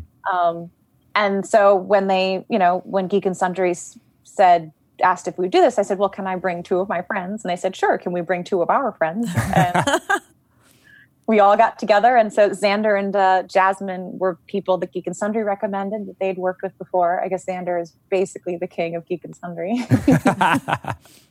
and uh, they were absolutely the most perfect fit. Um, we had one prequel game. I wrote a really quick, again, like 90 minute one shot for them to play um, beforehand. And I, at the, the, the reward of that quest were their magic items because they are starting at fifth level. And I felt like you should have a magic item. So I had them go on this sort of mini quest together to find their magic items. And it was like lightning in a bottle the first time. I was really shocked. I, having had never played together, you know, with Jasmine and Xander to, included, um, it everyone gelled immediately. Friendships were forged like right away, Mm. and uh, yeah, I think at the end of that session, we were going in like that was like Friday night. We were going to start shooting Monday morning, and I think that whole weekend we were all just like, like holding our breath a little bit. Like, can we just contain? this magic that happened and make sure that it continues because it's so exciting and uh, it was fun too like i'm a very physical dungeon master i like to like stand up and move and crouch and do all my things and they had put me in a chair with arms and after watching that little prequel one shot they were like we're gonna move that around because you're gonna knock the chair over You need like a little wheelie stool, like a i need all kinds dental of things. hygienist. That's so funny because I think I think those hand motions that you just did Yeah. are. The, I think there's an image of you playing up in the uh, the conference room during the stream of many eyes, and you're making those exact same gestures. I'm very physical with that. When I found a photograph, it's on Twitter somewhere, people want to find it. I found a photograph of myself turning five, Oh wow! and I'm at preschool, and it's my birthday, and we used to do this thing where you would walk around, you'd like carry, you'd like carry a globe, uh, and then walk around a light, fi- like for each year of your birth, kind of Oh. thing. Sort of thing. It was a very nice thing. There's a picture of me in that room, and I'm going like this. And I found that photo and I was like, oh my God, that's Twiggy. It's this character that I created and I played it on Critical Role and I was playing Twiggy in that photo up there. And I was like, that's it. Twiggy just has to be me at five. Yep. And uh, I think part of why I love D&D so much is like all of us, when you get to like middle school, when you become self-aware and self-conscious, you start to hide parts of who you are. Mm. And I think, particularly as an actor, so much of my journey has been about taking those covers off and trying to get back to who I was at 12, 11, 10, 5. So I think D&D is such a perfect vehicle for that. It immediately asks you to be a kid again, at least the way I like to play. And um, yeah, so I, I found that photo and I was like, this is perfect and fitting, and I just want to play Twiggy forever so that I can, you know, keep keep that little girl alive and happy. That's fascinating. My my, Yeah. my daughters are uh, eight now, Mm. eight and five, and you know, I played D and D with them a couple of times, and uh, I've uh, you know experienced something similar to what you're talking about, where they just they don't really have any preconceived notions. They don't really know. Uh, what it is, but as if, as dungeoning mastering with them, it can just be like, well, here's sounds like this is what you want to do. They have all the ideas, they have the childlike play instincts within them, and they just want to do it. And I just kind of you know steer it the way it happens. Um, and uh, uh, in, in describing what a dungeon master does, my five year old was like, "Well, I, I want I want to do that. I don't want to do. I don't want to just be the player. I, want to do what you're doing." And I'm like, "Okay, Wow, really? So I kind of like reverse dungeon mastered with him. Like I, I was a player with her, and she was coming up with stuff that was just so fascinating and crazy and and and and, and amazing. Uh, and I was the one who's like, "All right, sounds like you're asking me for a you know a, a perception check." So. I'll, We'll do that, and then uh, and then this is it got high, so I can see a lot more. What do I see? And then she would just describe what it was, and I was like, oh my god, I want to That's so interesting. I want to hold on to this forever. I don't want them to get. I don't want them to get to middle school and, and have that like hide part No, of their but lives. You're, gonna, you're already giving them the the tools. Yes. For them to f- not have to hide that. To Yeah. always have that outlet for it. yeah, I'm hoping. I'm hoping with all the gaming accoutrements I have in the house that they just it just is part of their their DNA. Yeah, yeah. Oh, that's wonderful though. I love that story. I I played one of my producers on one of the shows used to play D&D when he was he was younger and his son was having some trouble in school. I think he was 9 and he asked if I would come and run a game for like a few of his friends and their dads. So it was like a 8 person game or something like that. Um, but I ran the very first adventure of uh, Lost Mines, and those kids, oh my God. I mean, one, they had a blast. And then later that night, the father who I knew started sending me photos. His son had already sat down and was starting to draw out dungeons. Oh, I love Like, it. and here's a monster, and he only lets you pass if you're very polite. You know, like he'd already like created a monster, That's so great. like a role playing monster. You Um, can see you inspired another future dungeon master. There you right like at nine, and you know, but that's the thing. I mean, the, the the best things are the ones that are inspirational, aspirational, rather than kind of like closed off. Yeah. If you're not perfect, you don't get to do this. Yeah. So And I- yeah, just kind of opening that up. And I like that more adults are just latching on to this Yes. type of play. You know, I think it's something that you, you mentioned a, a couple of times of like, you know, the the the people that feel the most healthy in their in their outlook on life are the ones that are like, hey, I'm just having fun. Like I'm doing the thing that I enjoy doing, and it doesn't. You know, necessarily add to the bottom line and get you like you know able to get your mortgage paid and all that crap. But like you're just enjoying yourself, and Yeah. you know I'm hoping that uh, you know this surge in popularity that Dungeons and Dragons is having now just has this overarching good effect Surge on the world. in positive mental health. Yeah, exactly. D and D is basically free. I mean, once you kind Yeah. of you know figure out how to play, whatever sort of that costs at the the base level, and you could get someone to teach you for free.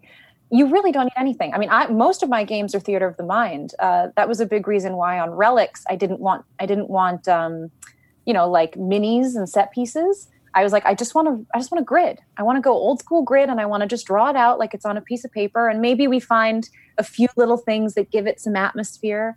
Um, but if it looks like a battle is better in their minds, let's play it in their minds. Like I don't want to be tied to anything. Hmm And I want them to feel like they're in the room, not looking at the room, uh, which I think is an important distinction. And uh, so, yeah, I, I think it's a it's a really good one to get into because even if you have nothing but a pencil and a piece of paper, you can play this at a really basic level.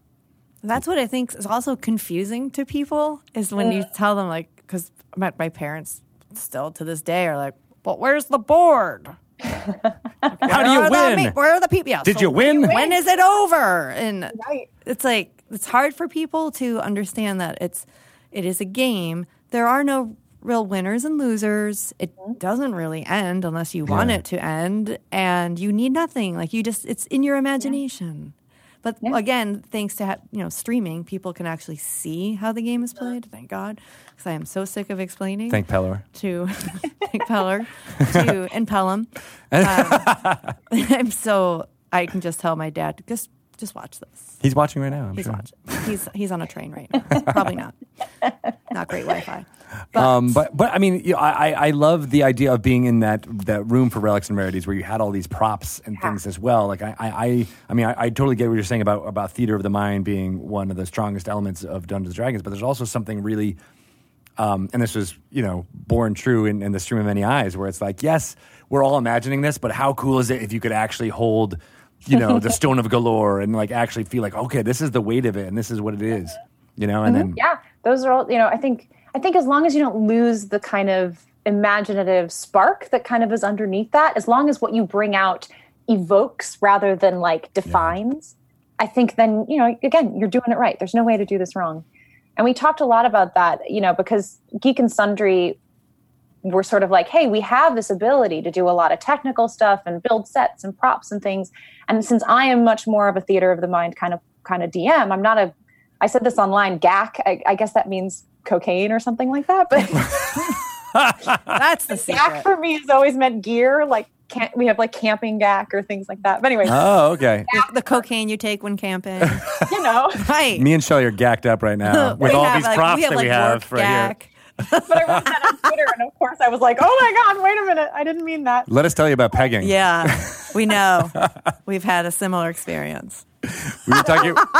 Yeah. Your But yes, jeans. I, I didn't. I didn't have a. I don't tend to use a lot of stuff. If I do have props, you know, I've printed it off on my own computer or whatever it is. But they really wanted to do this, so I said, "Okay, great. But let's make it like imagination is the f- is the forefront of this whole thing." So what I want it to look like is kids in their parents' basement playing Dungeons and Dragons, and then when the DM says you're in a forest and you see all of the trees around you, hmm. I want it to look like just a little bit of what we'd imagine. So you still see your parents' basement, but there's also a tree, you know? And so that's how we got this idea of like the single set that would remain the same, but we just dress it a little bit each time. That's really cool. Um, and it gives you a little a little feeling, a little quality of where they are without telling you what it's supposed to look like. I love that too. That's and really similarly with the props i mean they, they had such an incredible crew there you know because i was like look i can print off what i have. Like that's how i would run this at home. And they said oh no no. Because brad can do calligraphy and all this stuff. Whoa. they made all these incredible props that i could literally hand out to them a letter and um and i think the good thing is that all of those props you know they're all clues they're just little things that if I were at home, I would hand them the piece of paper or they'd write it down. And so this way it's immersive, but it doesn't again take away from the fact that it's all about what they see and what they do with that information. Yeah. I mean, Shelly and I are both, you know, former theater people. Uh, And so what you're describing basically feels like theater to me. It feels like, like oh, you're like, Yeah. you know, you can, anytime you're on a stage, you can just tell the audience, hey, I'm a, I'm a king.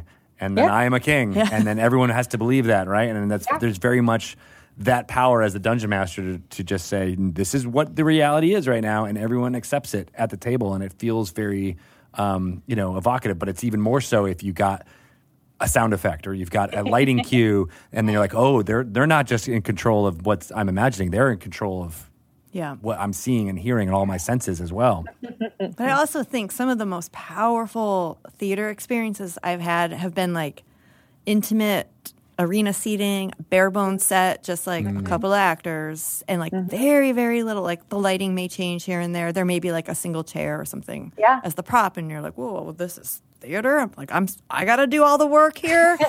but you're like instantly, you, you're Yeah. forced to. You're immersed in it because you're just, you have to just focus on on what's happening on the stage, and you're not distracted by like the flashy sets and the stages rising and and all the puppets and the, cu- and, yeah, the and the animals on stage yeah right. But yeah, but that's interesting. Like you could think of something like Lion King, which is clearly a huge hit and everybody loves it. But what they talk about are the puppets and the technicals and things like that. And Yeah.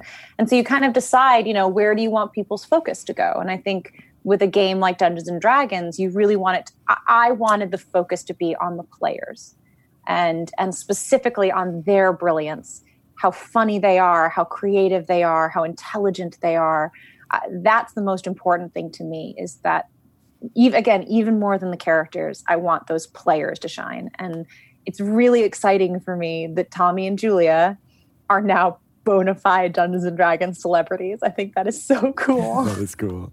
and so well deserved. And um, yeah, I, I don't know. That tickles me so much. Do any of them want to uh, jump into dungeon mastering now? Are they inspired by you? Are they going to be players forever, or or do they I, want to? I asked them that question, and both of them said no right now. um, I think I think it maybe is a little intimidating still at the moment, but um, you know, I'm a really good D and D pusher. That's like I've I've elected myself to be the person on the corner that's like, hey, hey First one. you want to buy some D and D? You want some D and D gack? You can get hooked on my gag. Now, is it Tommy and Julia that you you introduced to D and D? Yes. So, Yes. what was that? Did they had they express interest? Were they like, oh, so I've seen you doing this D and D thing? uh, You just drop Um, that D and D nugget on them. So Tommy had been in Daredevil the first season, and so I'd met him through that. And then they had moved out here from New York, so we were people they knew, and we became friends. And we were just having like a barbecue one day, and because I love Dungeons and Dragons and I want to play it as often as possible, I always just talk about it and try to, you know, again, because people don't even know what it is. So I, I kind of just want to be like, oh no, it's not what you think it is. It's not that. It, it's this like really free, open, you know, expressive game. And uh, we were just talking, and they were like, oh, that sounds interesting. And I was like, hey, well, if you want to try it sometime, we can get a group together. And like, lo and behold, we're still sort of playing that game three years later. Oh my god! And they had never played before, Never before. and now they're celebrities, Now they're celebrities. D and D celebrities. D&D celebrities. That is very interesting. I love that. So, do you is your preference to play with new players, or do you not have a do preference? I do love playing with new players. Uh, I, I do think there's something unpredictable about it, and because because they're more likely to just give you their ideas rather than play off of the paper, um, I- it's yeah you just you're you're a little more alive and engaged with each other eyes you know looking at each other in the eyes with with more experienced players you get some good ideas and some great strategy but i do find it gets it gets a little bit contained by what they can do rather than by what they can do you know Yeah. um I thought that was the same word, but it was definitely know, very different like- expressions. Yeah. I'm an actor. um, so yeah, so I I have a game. I'm running Storm King's Thunder for a group of pretty experienced players right now, and one of them actually, Alan, was my first DM. He taught me how to play. And he actually helped on the show. He, I designed all of the guest characters, but he actually built them for me Oh, cool. um, because we talked about it and he was right. It's more fun to play against characters that you didn't specifically build. So I saw their sheets, I knew what they could do, but it wasn't like I had made it. So I was a little bit more surprised and inspired by what they came up with because I, I didn't know their characters, you know, like the back of my hand. Um, so yeah, so he built all of their characters and deserves them. Alan Mills deserves a special thanks. Yay he does. Alan. Yeah, he introduced you to D and D. and he introduced me to D and D and and got me hooked. And now I'm DMing for him on Storm King. Um, now. and so yeah, so Alan is a brilliant player. I mean, he's been playing 30 years more, something like that. And uh, some of the things that he comes up with, I'm like, oh, that's because you know you've fought something like this before Yeah. and died or whatever happened. and so you're trying something new. But that's I think a- another level where you go, I have all this experience. Now I just want to experiment and I want to see like, is there another way to beat this bullet or you know whatever it is? Can I can I do it a different way? And and I I really enjoy his his experimental uh, spirit. How many games are you running right now? The Storm King right now is the only one that's regular. I'm taking a little bit of a break from D and D at the moment because I'm in a transitional period in my my work work, so I'm focusing a little bit there to try and see if I can continue to do my job. Um, so I haven't been doing a uh, doing very much D and I've been writing a lot of D and D. I have a a homebrew, a new homebrew skin that I'm working on, and then I'm DMing for this Storm King pretty regularly. But like Tommy and Julia's game, we haven't picked up in a while. And then I do newbie games from time to time. So I have like three or four first level one shots that if I ever run into people who just want to try it, we go ahead and we play those. And Oh my god, it's amazing. I have a couple of those. I don't get to play play very much though, so I'm excited for D and D live. Nice. Just like play for six hours. Yeah. Uh, and I know we're, we're we're figuring out exactly what character you're going to play. Uh, But there's a lot of options there. Oh Do you my have a preference? What do you like to play? I don't have a ton of experience playing just like straight spellcasters. Um, so maybe that would be a good thing to try out. I don't know. Uh, I tend to gravitate more towards fighters or a mix of the mix of the two. Um, but I mean, I love Twiggy. I don't know if they would maybe. I don't know, maybe they'll let me bring Twiggy. I'm not sure. I, I, I, I keep wanting to play with play her, and I, I don't get to do it a ton. So maybe I would do that. But basically, I want to find out who the other people are playing, so we don't end up with a lot of overlap. Because maybe it'd be fun to try something new. Yeah, yeah, that's that'd be fun. Yeah. Um, you mentioned uh, you know Daredevil and and uh, Charlie Cox was also a guest on Did. Relics and Yeah. Rarity. Uh, Yeah. Was it? I, mean, I think there were some stories back when you guys were filming that uh, you introduced him to the game on set. Is that is that true? Yeah, yes and no. So, uh, you know, set, days on set can be very long, and there can be these long breaks between setups and things like that. So, I used to bring the player's handbook and just like build characters for fun uh, between takes or you know between uh, setups. Like cool people do. Yeah. like cool people do, you know. Oh, well, even worse, when I was on True Blood, I used to bring adventures to set and I would play with myself in my trailer alone. Oh, I love that. So And little did you know that uh, Joe is a few he, he trailers was, down. He was That's probably- playing alone in his trailer. I know. we, didn't, we didn't cross paths very much on set. Like we were in really different storylines. So Oh yeah, that's true. played.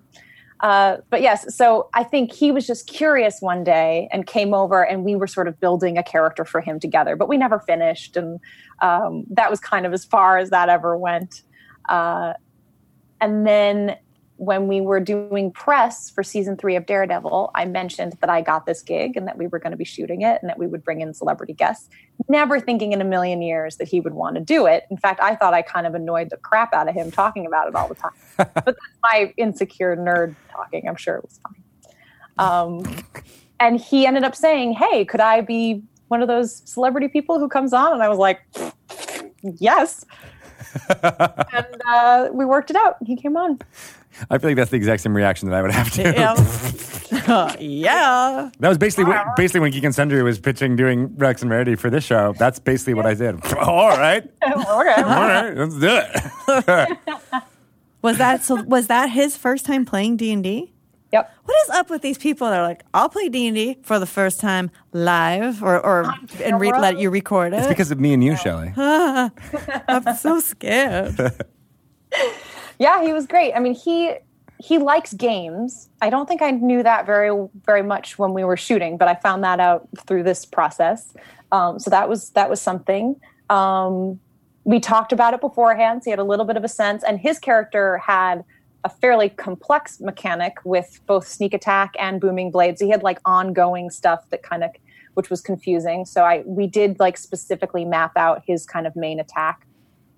Um, but yeah, I mean, he he was great. He did an accent, and uh, I think at a certain point, he was one of the ones that I think it took a little time to like warm up. But there's a moment where you see him go, "Oh wait, I could use my mage hand and take that thing over there, and we would be safe." And it was like, "Oh, I got an idea." And then for like the rest of the game, you could just see his eyes were like locked in. Yep. Um, and I, again, like I think for new players to see that, to see someone a little, a little hesitant or unsteady, and then see them like take that leap. Uh, I'm so glad that we saw, you know, we saw so many different players engage with it in their own unique way. And I'm, I'm sure that's true for a lot of actors who, uh, you know, s- similar to you, where you're like, I've, I've been a, a brick in the wall, but haven't been able to actually contribute to storytelling. It's a little bit, I mean, I'm sure even coming onto set felt similar to going onto to the set for, for a TV show that he isn't writing, you know, but then at the, if that moment is like, wait, I can write this. I can Yes. have my idea and it uh, happens. Yeah. It's in the show. And, and it. you're right. It's, it's canon. It, it just occurred, and I bet that is that spark for, for people who you know who may be creative and may have that storytelling you know aspect in the, in their careers, but don't have that necessarily you know that power. Yeah. Well, Charlie, I've always said he is a he is a great. I mean, he's a great actor, but he also has a great director's sensibility. I think, like, I absolutely see that in his future for him at some point.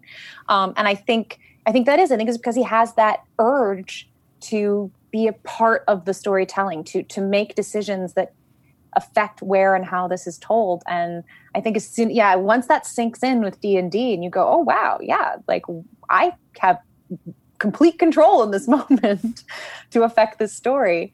Uh, yeah, it's it's a lot of like, it's really great innocent power, you know, And I, that, benevolent power. it sounds like you know you've gotten that uh, to exercise that directing power a little bit with creating the show and having it be Yeah. the wall that you're that you're building with the collaborators collaborators at Geek and Sundry. Is that something that that you'd want to pursue the directing thing? No, not at this point in time. Um, mostly because I just I just don't care enough about that. I love specifics.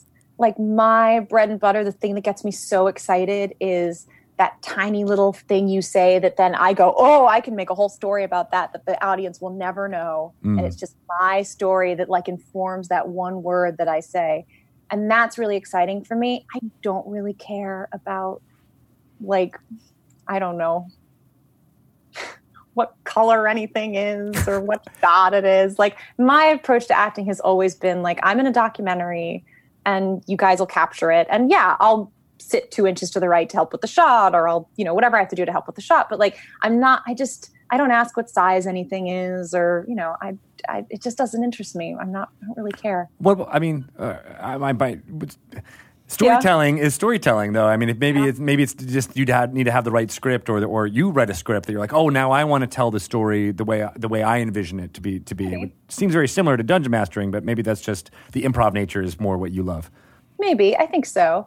I like that, and but then again, you know, uh, even through relics, there were moments where, you know, I was drawing upon my old Aristotelian arc, you know, the thing we all learn about, and so like, there's one episode, Kevin's end of Kevin's episode, where I wanted to intro- introduce them to one of the really terrible bad guys.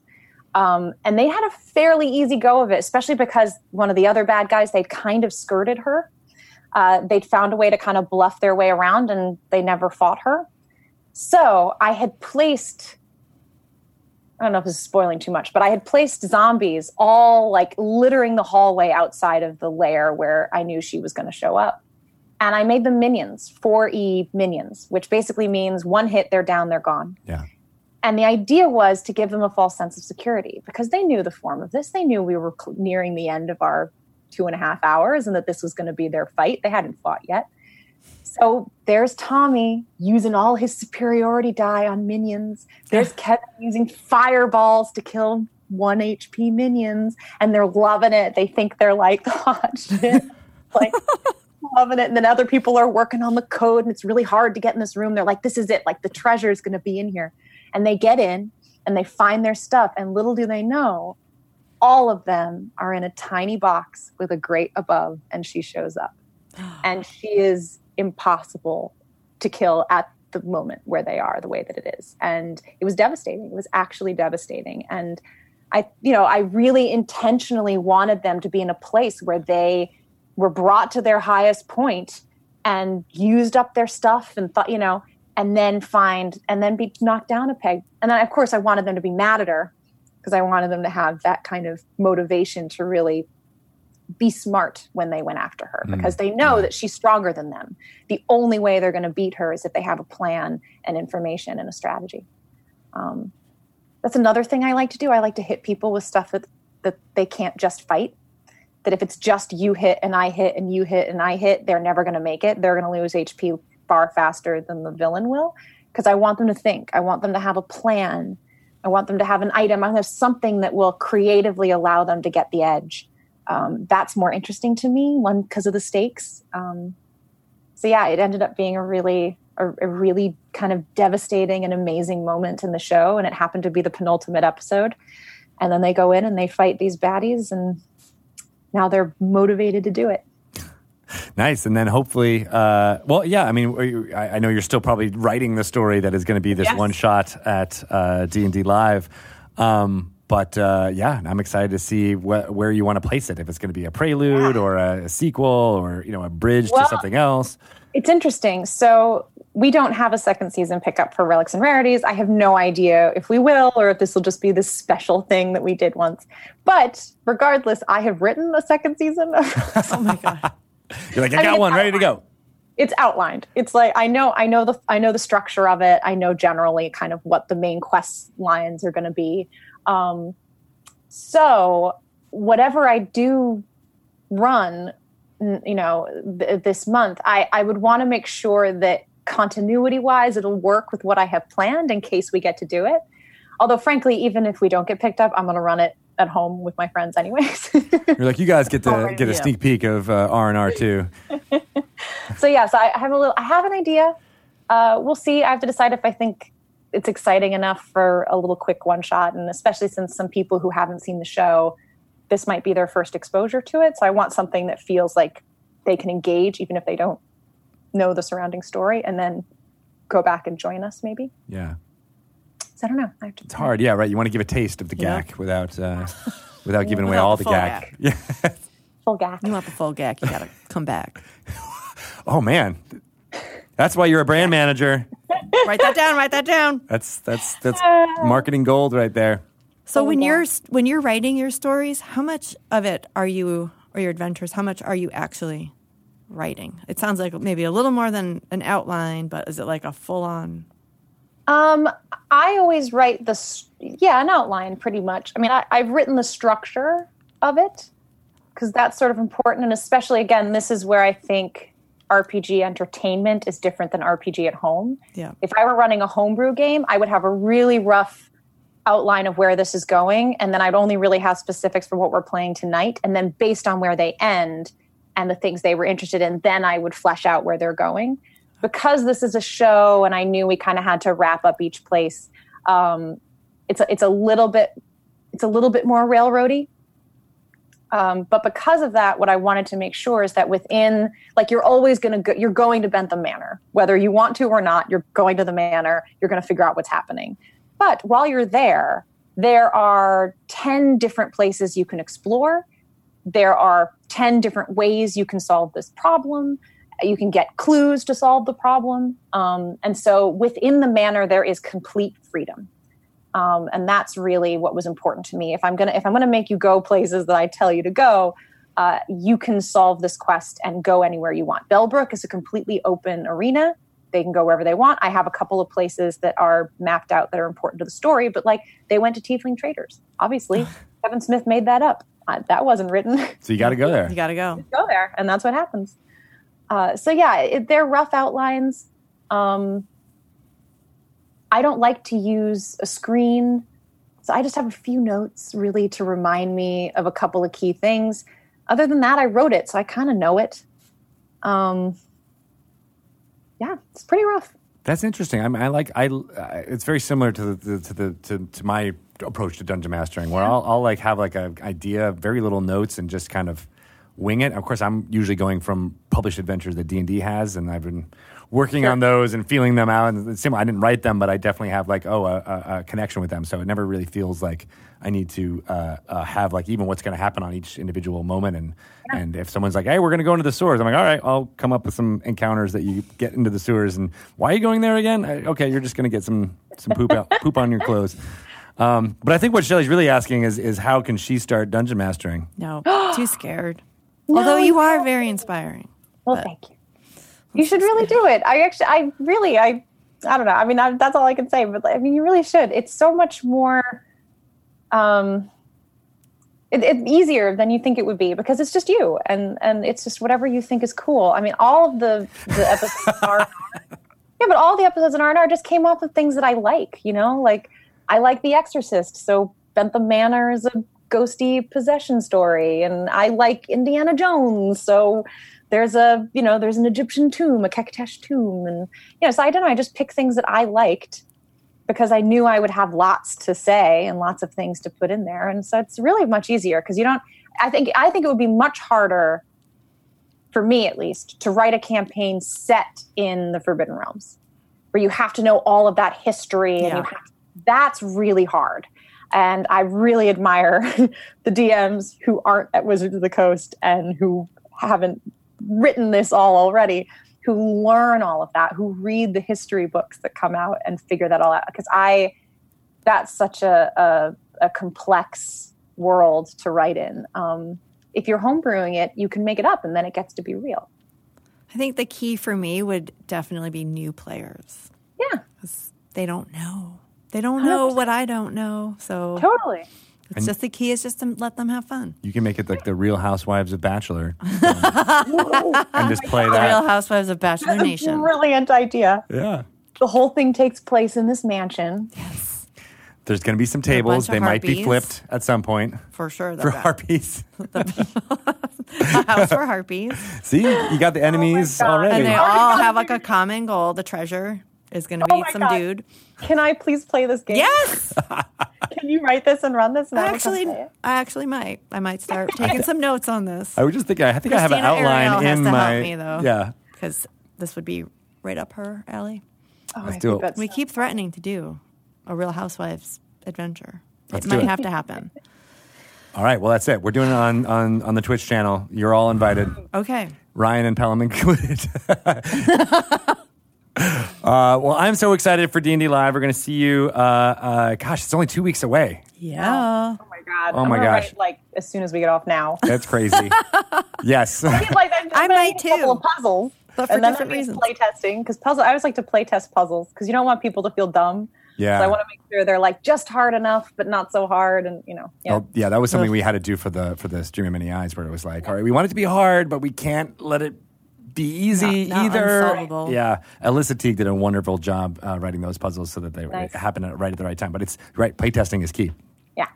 Um, so uh, for folks who uh, are interested in finding about relics and rarities, where where can they go to now to watch those episodes? So if you're a subscriber to Geek and Sundry Twitch, the entire series is up there for VOD. You can watch from start to finish.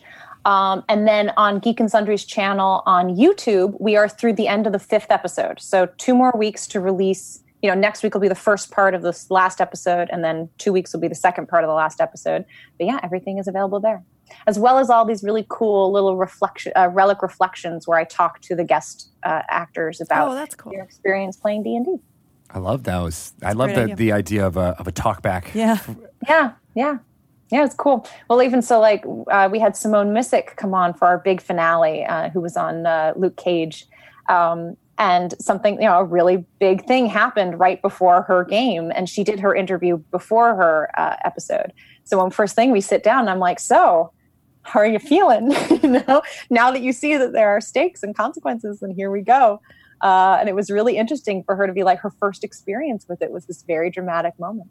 That is super cool. Um, yeah. So uh, where can people find out about uh, about you personally what you're doing as well Oh, um, I'm on all the social media stuff myself, and then a webmaster is what we call them, uh, who helps me run it because I'm not I'm not very good at social media. I've been pretty good about it with relics though because I'm so excited about it. I'm like, oh great, yeah, I'll promote whatever you want me to do. Yeah. Uh, so they, you know, they help me out. We do a lot of auctions uh, for the Foundation Fighting Blindness and the Choroideremia Research Foundation. Those are um, a cause that's very near and dear to me. So we do a lot of stuff. We sell Daredevil items and Punisher and True Blood and some D and D stuff will be popping up soon too. Nice. That's awesome. Yeah, yeah and that's your your your partner uh, uh, EJ, right? EJ Scott. Yes. Yeah. Yep. Um, so uh, that's fantastic, and I mean we didn't even get to talk about that, but there's there's there's a uh, uh, a portion of what we, I've been trying to be excited about is making D and D more accessible to people who have uh, yes. you know vision impairments and, and hearing impaired and all that type of stuff what was incredible last year, I think Nathan showed me that there are um, uh, uh, Braille dice now, which is so exciting and great. And I actually, EJ and I were talking, and I was thinking it would be really fun to try and run an adventure where all of the descriptions are extrasensory, so without using visual description. So when they walk into a stable, saying you smell the hay and the manure, and you hear the neigh and the rustle of some of a horse's tail, and like really leaning into those senses and creating that the world out of that, rather than relying so much on saying you enter a stable, there's hay on the floor, right. and ceiling is twenty feet high. You know, um, instead of saying there's an echo in the space, you feel that it's large. You know, like trying to kind of give it a a different flavor. So maybe I'll write something like that. Someday. It's yeah. I, I played a character on a on a live stream here on this channel where I, I was bl- the character was blind, And Hmm. every once in a while, I'd be like, "Oh, what do I see?" And then everyone would be like, "You don't see anything." I'm like, "Oh, great. No, I mean, what, what do I what, what do I perceive? What what happens?" And it's it's so interesting to have to kind of. Yeah. I mean, that's one of the wonderful things about D and D is you get to put yourself in shoes that you don't normally fill and, and experience that. And uh, uh, it was it was really enlightening. And we worked with a great um, uh, uh, visually impaired D and D player, Blind Temple, and, and found out all uh, of those things. And he was he was wonderful. But it was a wonder. It was a great experience, and I'm hoping to Yeah, yeah. to do that more going forward. It's an yeah, no, it's been impressive challenge. in yeah, it's been impressive in the published materials as well.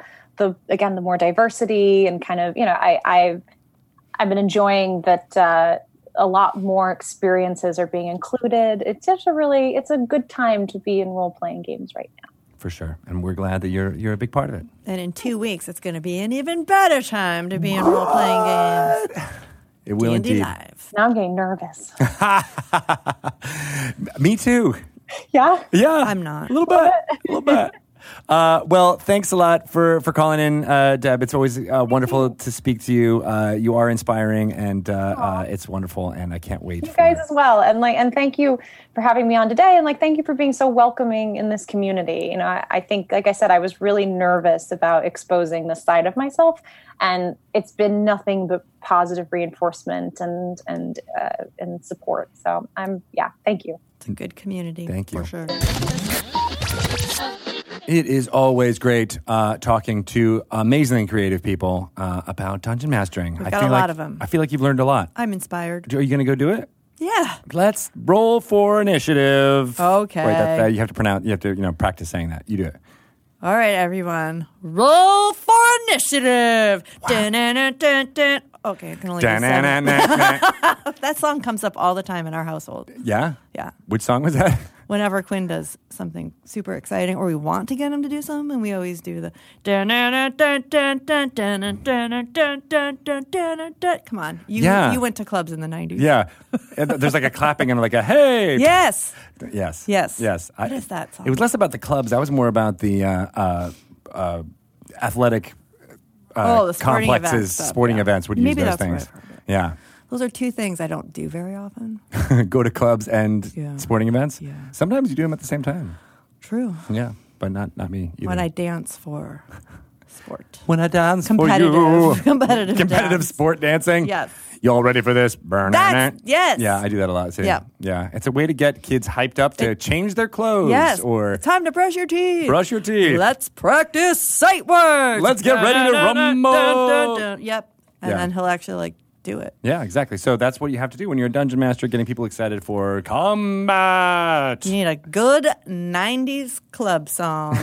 That's what everyone says. That's the secret. That's the secret of dungeon mastering that we've learned uh, from Deborah Ann Woll. I can't wait to see her uh, again at uh, Line 204 Studios for D&D Live. It's going to be fantastic. Uh, her entire cast is great, uh, and it's going to be it's going to be rocking it out of the park. Can't wait. We will be doing uh, this. We're going to be doing Dungeon Dra- Dragon Talk live with lots of coffee because it's in the morning when we're doing our stuff. It is going to be crazy. I was just telling Ryan how much cream I had to bring to you when I would bring you your coffee at GaryCon. Yes, it's true. Um, he also said, "Oh, you like some cream with your coffee?" And I'm like, "It's really like that Beastie Boys lyric from uh, Intergalactic, which is I like my sugar with coffee and cream." Oh, yeah. yeah, because yeah. this is sweet and light. your coffee, if your coffee was a Def Leppard song, it would say, Pour some some sugar on me. me. Yeah, not pour Come salt on. into the wounds. no, no, no clapping for that one. Come on, people! It's That was amazing. good. It's good stuff. That's good stuff. How can people get in touch with you, Shelly, about all of the fun things that you're doing and the announcements you're going to be doing at D and D Live? I think after that awesome Def Leppard reference, they're going to want to get in touch with me. That's right. Find me on Twitter at Shelly Moo or Facebook at Shelly Mazzanoble Writer. Writer. Don't go to the other one. Nice. So 'cause like, I don't really even like use like that. like Ghost Rider or like riding a motorcycle rider. Writer. Writer. yeah. Yes. Oh, that would be so much cooler though. If you were like Rider. Yeah, Dragon. with like a Y, like you're. Maybe I'll change it. Uh, you can on Facebook. That's the amazing thing about it. You can do anything. So yeah, You are- there's good stuff there though. I find amazing content and put it there. Nice. Yeah. I'm very content with your content. Uh, you can also go to Avalon Hill uh, Games on Facebook. Nice. Or Avalon Hill 2, the number 2, on Twitter. I also like the number two. It's something I do every day. With all that coffee you're drinking. exactly. It goes right through me. Uh, I am at Greg Tito on the Twitters. You can find me on Instagrams at uh, Greg underscore Tito. Uh, I haven't been posting as much very recently, but I'll be doing more when we're at D and D Live because those Yes. are Instagrammable moments, as they say in the biz. Can you can you do an Insta story? I will. Oh yeah, I should get more into stories. I don't know what that means. It means something I ignore. Okay. Basically, what that means. But a lot of other people like it. Do you say who are younger than we are? A lot of you have asked me about my skincare routine lately. oh yeah. So I use because you're an Instagram influencer. It's right? true. So I use um, tap water that comes from the shower, and I rub it into my face, and then it gets dry for a while, but then it flakes off usually by about ten thirty, and then I'm good to go. I have to do this a lot to my shirt. See, this is the type of Instagram content people want, right? I am. If you're not following Greg Tito, you're gonna need to start. That's amazing. because that's the routine that everyone out there needs to follow.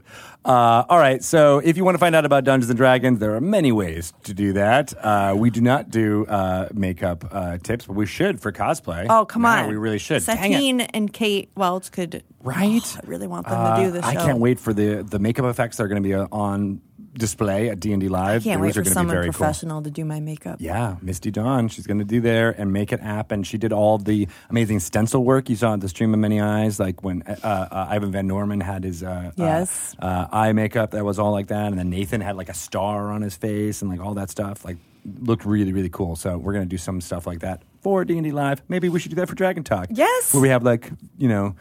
Maybe I'll get like my face on your face and your face on my face. Okay. That's now. Well, That would be so cool. it's like a John Woo movie. I'm John Travolta and you're Nick Cage.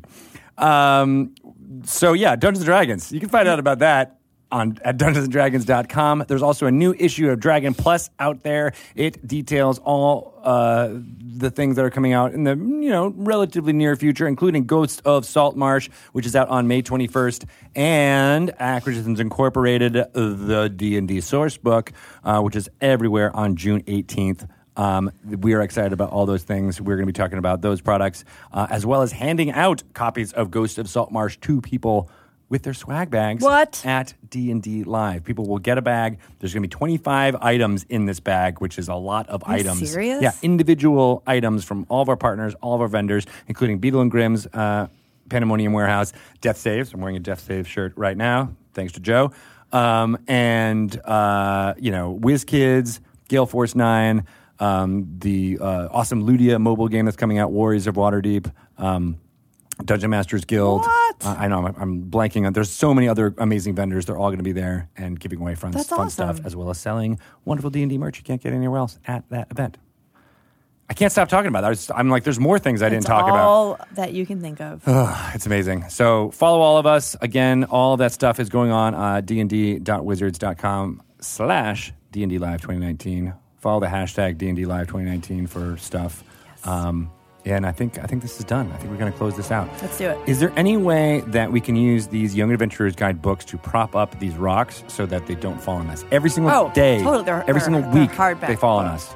Books. Books. Yes. Let's try that. Okay. Let me just move them over. We're going to put them in Okay, but, kind of but situation just don't here. tip the. Uh, don't. No, ow.